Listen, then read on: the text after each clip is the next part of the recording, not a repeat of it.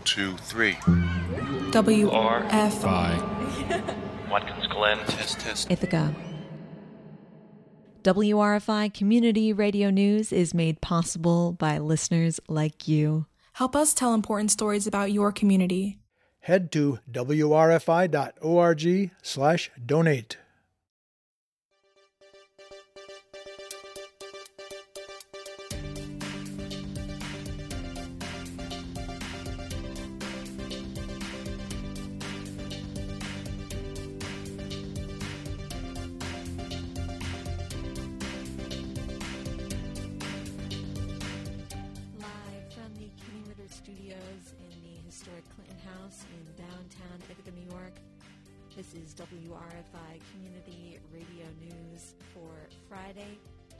11th, 2020.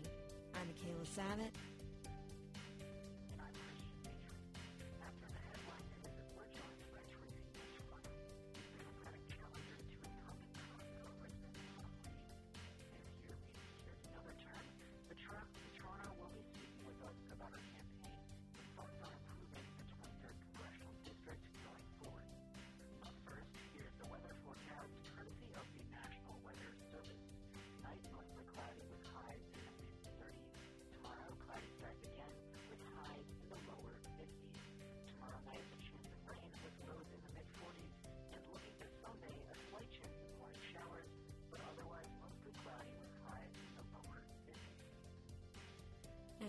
Here's tonight's news for Ithaca and Watkins Glen. It was revealed at a press conference held today by New York Governor Andrew Cuomo that household and social gatherings account for nearly 74% of COVID 19 transmissions. The state's date doesn't even account for the number of cases that have grown exponentially since the holidays. For two months, 46,000 cases were studied beginning at the start of September. According to the Ithaca Voice, Cuomo reports that over 200,000 cases were not able to be traced back to a source. The second highest rate of transmission was among healthcare delivery. However, it was not a close second. The transmission rate was only 7.8%. Transmission among the cases linked back to higher education students was around 2%, then education employees at 1.5%, followed by restaurants and bars at about 1.4%. Meanwhile, travel and vacation, sports and jobs in the public sector come in at around 1% transmission rate among the sampled cases. The remaining activities were all found to account for less than 1% of cases during the two month period. A full list can be viewed in our daily COVID 19 update at wrfi.org slash coronavirus. That's wrfi.org slash coronavirus. DeWitt Middle School, Northeast Elementary School, and South Hill Elementary School conducted all teaching virtually today after school community members tested positive for COVID 19. According to the Ithaca Voice, one student each at South Hill and DeWitt tested positive, as did a Northeast staff member. Dr. Luvelle Brown says that quarantining is not needed at this point unless individuals are contacted by the Tompkins County Health Department or have been in close contact with any person who tested positive. The Ithaca City School District plans on letting families know if distance learning will be required at the three schools next week, based on advice from the Health Department. And, as reported earlier this week, Boynton Middle School will be offering remote-only learning to its students until Tuesday, December 15th. One of the two persons who tested positive this week had numerous contacts at the school because Boynton's because Boynton's middle Middle's hybrid learning schedule includes a fully remote schedule on Wednesdays, in-person learning will resume on Thursday, December 17th. Now, looking at the local COVID 19 caseload, the latest numbers as of the time of this broadcast were released yesterday from the County Health Department. In Tompkins, there are 27 additional positives, 13 new recoveries, and 9 hospitalizations. According to the Tompkins County Health Department, that leaves 305 active cases of COVID 19 in Tompkins. Over in Schuyler County, There are two new cases of COVID 19 reported as of today, leaving 31 active cases, according to their health department. Three people remain hospitalized due to the virus. The City of Ithaca Common Council met last week with an agenda that included public feedback on plans for a 5G cell tower and, and an update on city finances, according to the Ithaca Voice. Some residents urged the Common Council to consider the health impact of a 5G tower. City of Ithaca Attorney Ari Lavine assured constituents that the city is taking public safety and health into account. In addition, the city controller, Steve Thayer, said the city's losses in income due to the pandemic include over $2 million in lost re- revenue from sales taxes, over a million dollar over a million dollars in lost revenue from parking fees, and about $70,000 lost from fewer trash tra- tags being purchased the Common Council voted to refinance its bonds to save the city at least $300,000. Finally, the Common Council's discussion about allowing dogs on the commons was tabled to January. This is to allow the Planning Board to clarify waste pickup and fine rules. An online version of the annual Ithaca Alternative Gift Fair kicks off tomorrow. As an alternative to giving material gifts, the fair provides opportunities to honor friends and family by giving to local community organizations.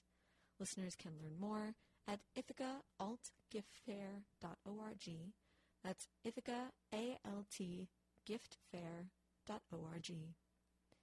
And in other holiday news of the Finger Lakes region, today's the last day to cast a vote for the It's a Wonderful Life Festival holiday decorating contest in Seneca Falls. Several popular events have been canceled due to the coronavirus pandemic, and the organizers of the It's a Wonderful Life Festival are keeping the spirit of Frank Capra's holiday classic alive this year. The film's fictional town of Bedford Falls is believed to be Seneca Falls, a town Frank Capra visited. Rather than being in person, the festival committee is holding the gingerbread house and holiday lights contests online, reports the Finger Lakes Times. Town residents were invited to decorate their lawns and houses to enter a contest, and 38 Seneca Falls residents chose to participate, and people are welcome to drive by and cast their votes in various categories, or they can view the houses online and vote there as well. Listeners may email WMP at rochester.rr.com or call 315-568-9364 for more information. That's the email wmp at rochester.rr.com and, or the phone number 315-568-9364. Yesterday, a U.S. government vaccine advisory committee said that the Pfizer COVID-19 vaccine should be given the green light, reports the Times Union. This recommendation allows the Food and Drug Administration, or the FDA, to authorize the new vaccine for emergency use, and that the first batch of 170,000 vaccines could arrive in New York as early as this weekend. Governor Andrew Cuomo said a New York independent panel would also need to review and approve any FDA-approved vaccine before it's administered in New York. The New York panel has already started reviewing the Pfizer vaccine in parallel with the FDA's review and plans to convene as soon as the FDA authorizes the vaccine. Governor Cuomo believes the New York review panel will increase the public's confidence in the vaccine's safety and efficacy.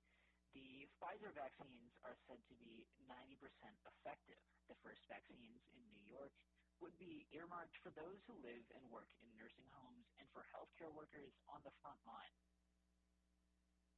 In related news, vaccination efforts to stop the spread of smallpox, cholera, polio, and measles could offer insight into how the distribution of the coronavirus vaccines could play out.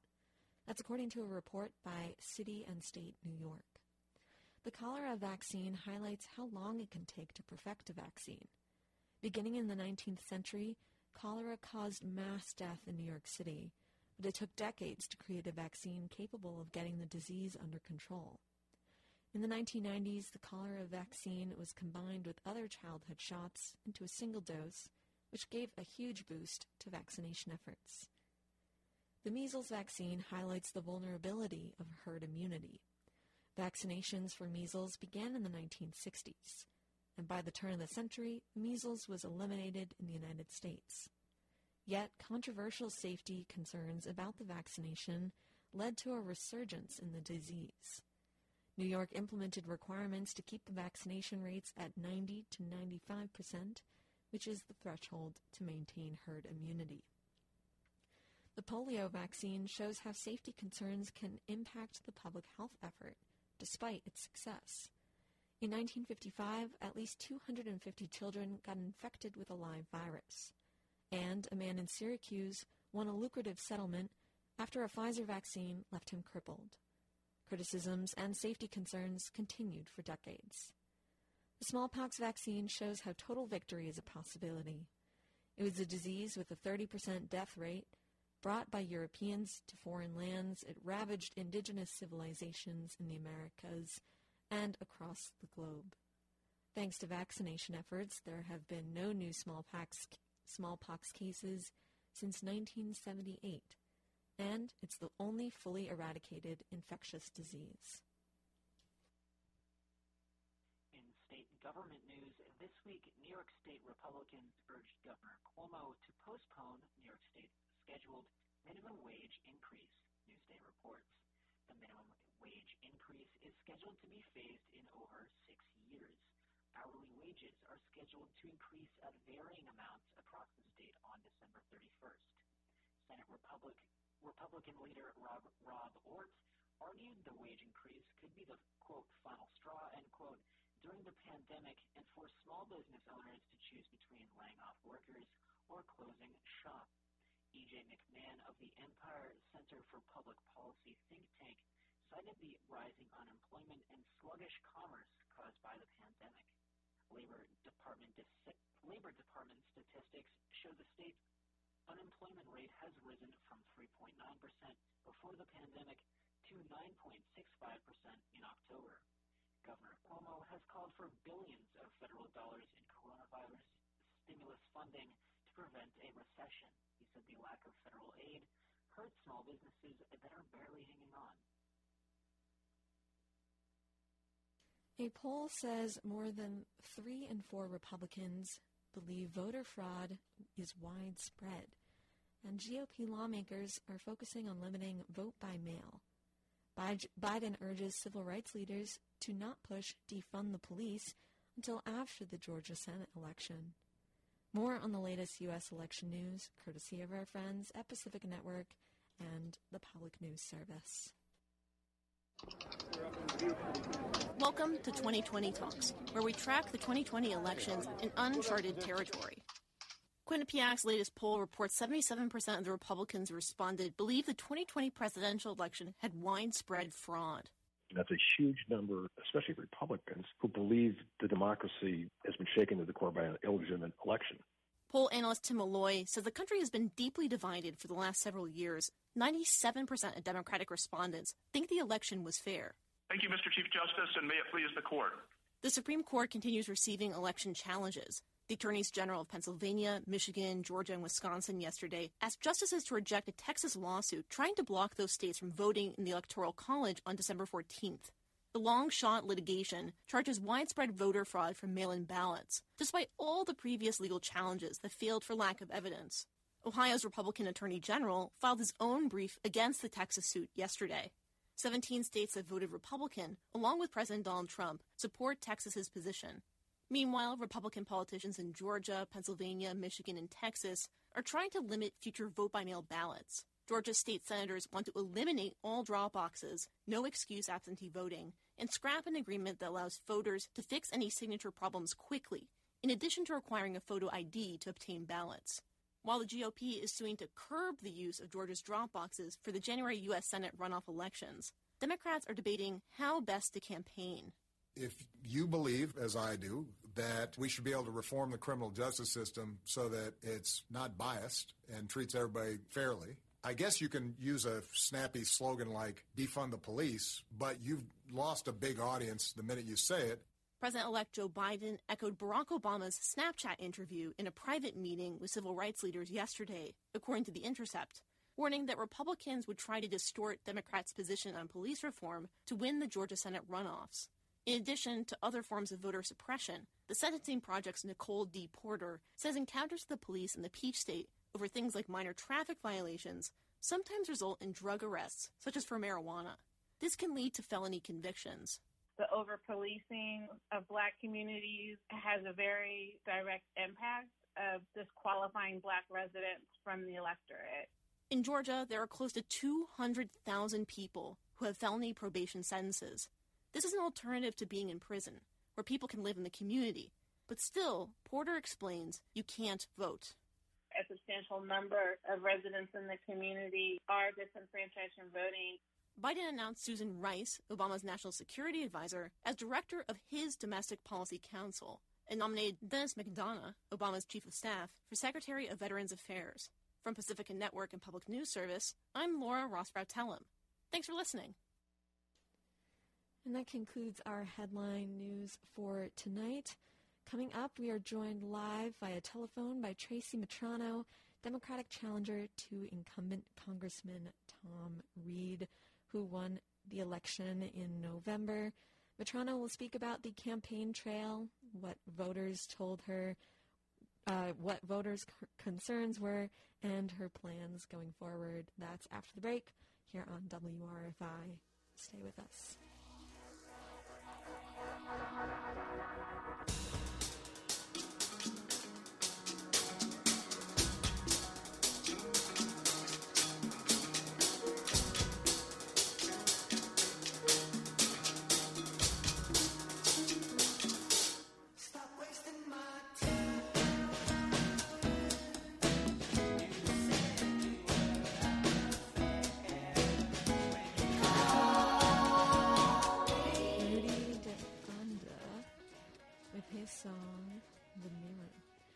on WRFI Community Radio News, I'm Michaela Savitt. And now we are joined live via telephone by Tracy Mitrano, the Democratic challenger to incumbent Congressman Tom Reed. This November, Reed secured another term, and tonight we're going to hear from Mitrano about her campaign and thoughts on what's next for her and her hopes for the district going forward. So, welcome back to WRFI, Tracy. Thanks, Michaela. Getting right into it, now that we're well past the 2020 election, uh, we're looking forward to hearing from you about what you learned from over the past six months of extensive campaigning from Ithaca to Jamestown on Lake Erie, and especially in the time of COVID. Oh my goodness, it wasn't six months. It was three and a half years. uh, Right, since your last run in 2018. Mhm. Yes, yes, yes. And um, quick review, I predicted we couldn't beat him in 18. I did uh, hope that we could in 2020.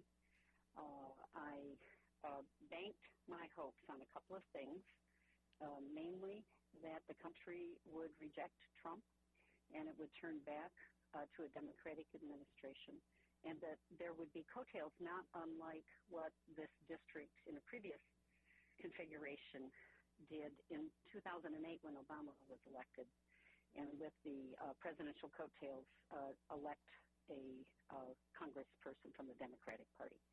Um, I was right about Part A, but Part B uh, was a surprise.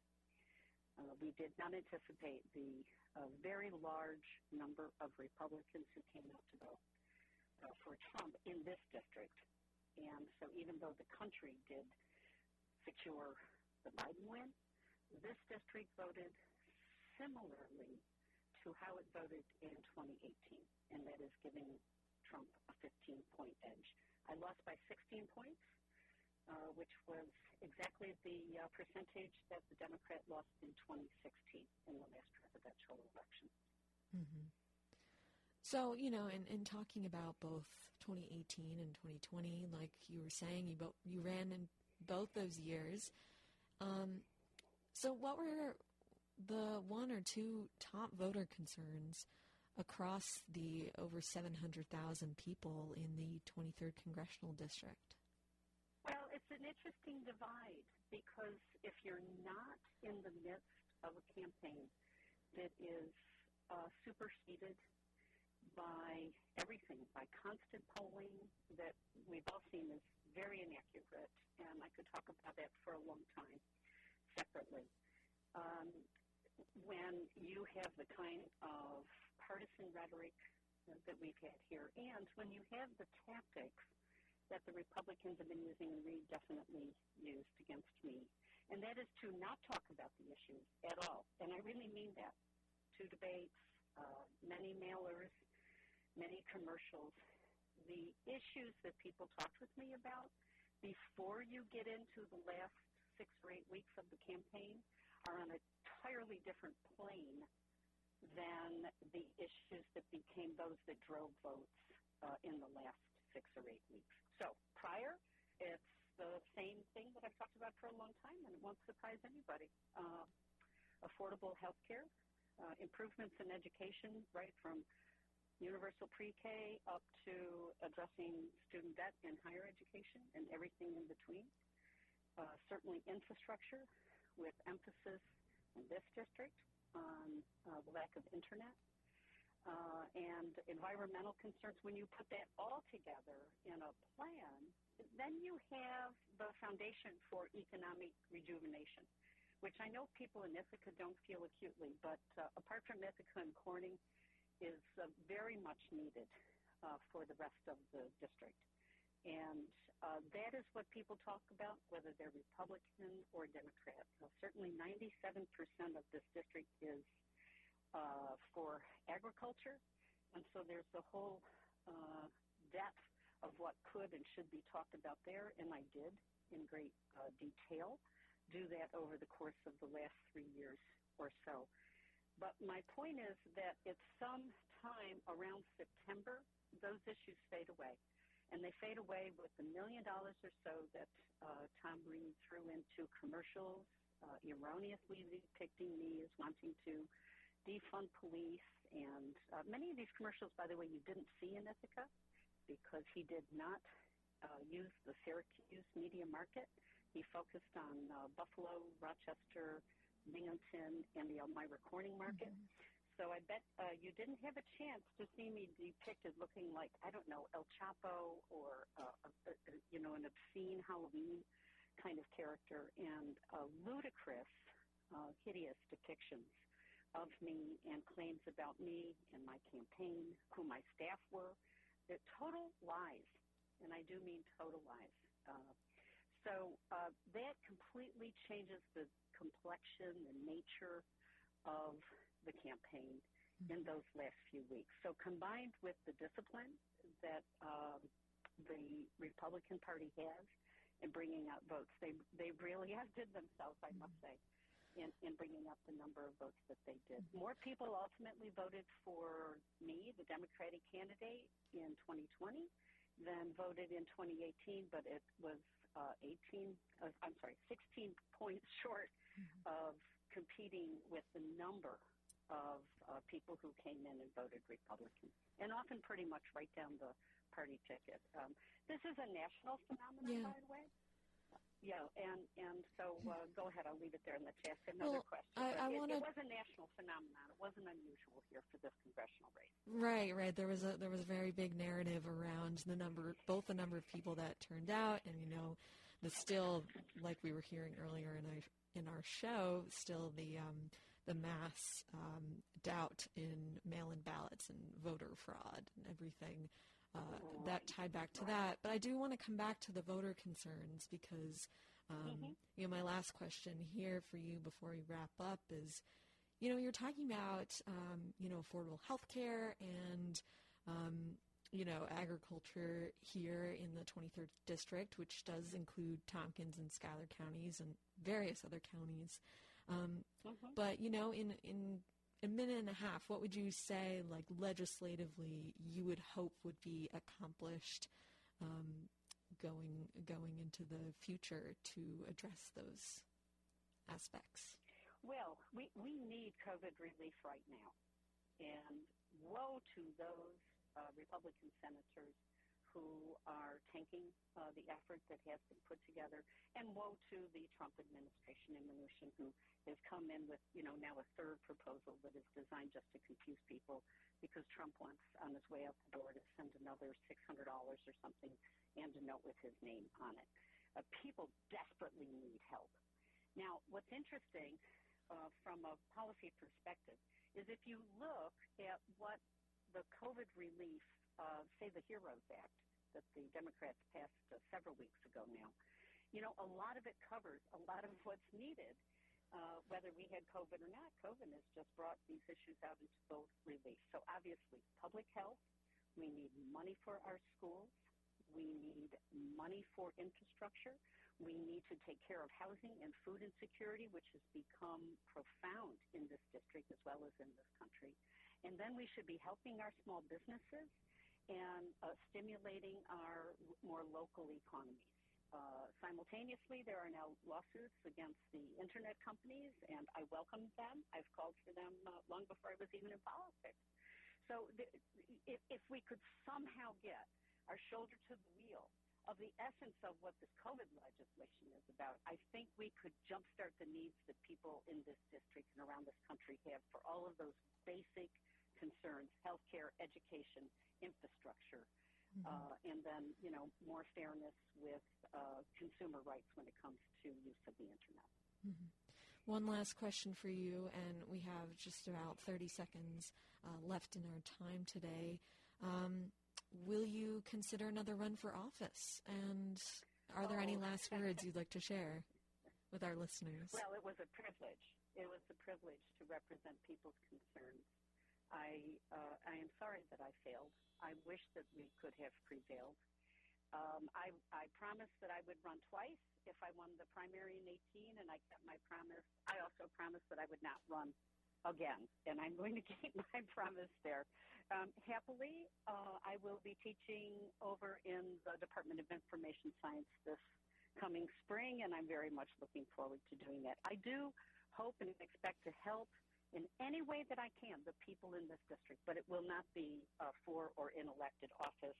It might be worth remembering I live in Yates County, not in mm-hmm. Tompkins County. Mm-hmm. So while Tompkins can support Democrats uh, such as Anna to go on to the assembly and so forth, um, Yates County simply is not in a electoral posture to vote for a Democrat. So it, it, it would be foolhardy for me to even try. But I, I think I could be more useful in other ways, and I look forward to pursuing those ways.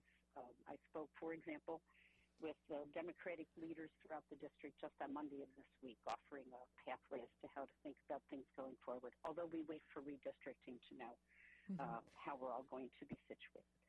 Well, Tracy Mitrano, 2018 and 2020 Democratic challenger to 23rd uh, District Congressman Tom Reed, thank you so much for being with us uh, today and hope you stay healthy in the rest of this season. Thank you. Thank you, Michaela. All of you too. And again, thank you so much for the opportunity to speak to people and to serve as a candidate in these two elections. And the headlines at the top of our program were written by WRFI contributors Susan Fortson and Pamela Tan. Feature producers were WRFI contributor Fred Balfour. Christian Maitre was my co-anchor, and I'm Michaela Savitt, news director for WRFI, and executive producer for our program. Back Monday night and every weekday evening at 6 with more of the stories impacting our communities. Take care, be well, have a good evening.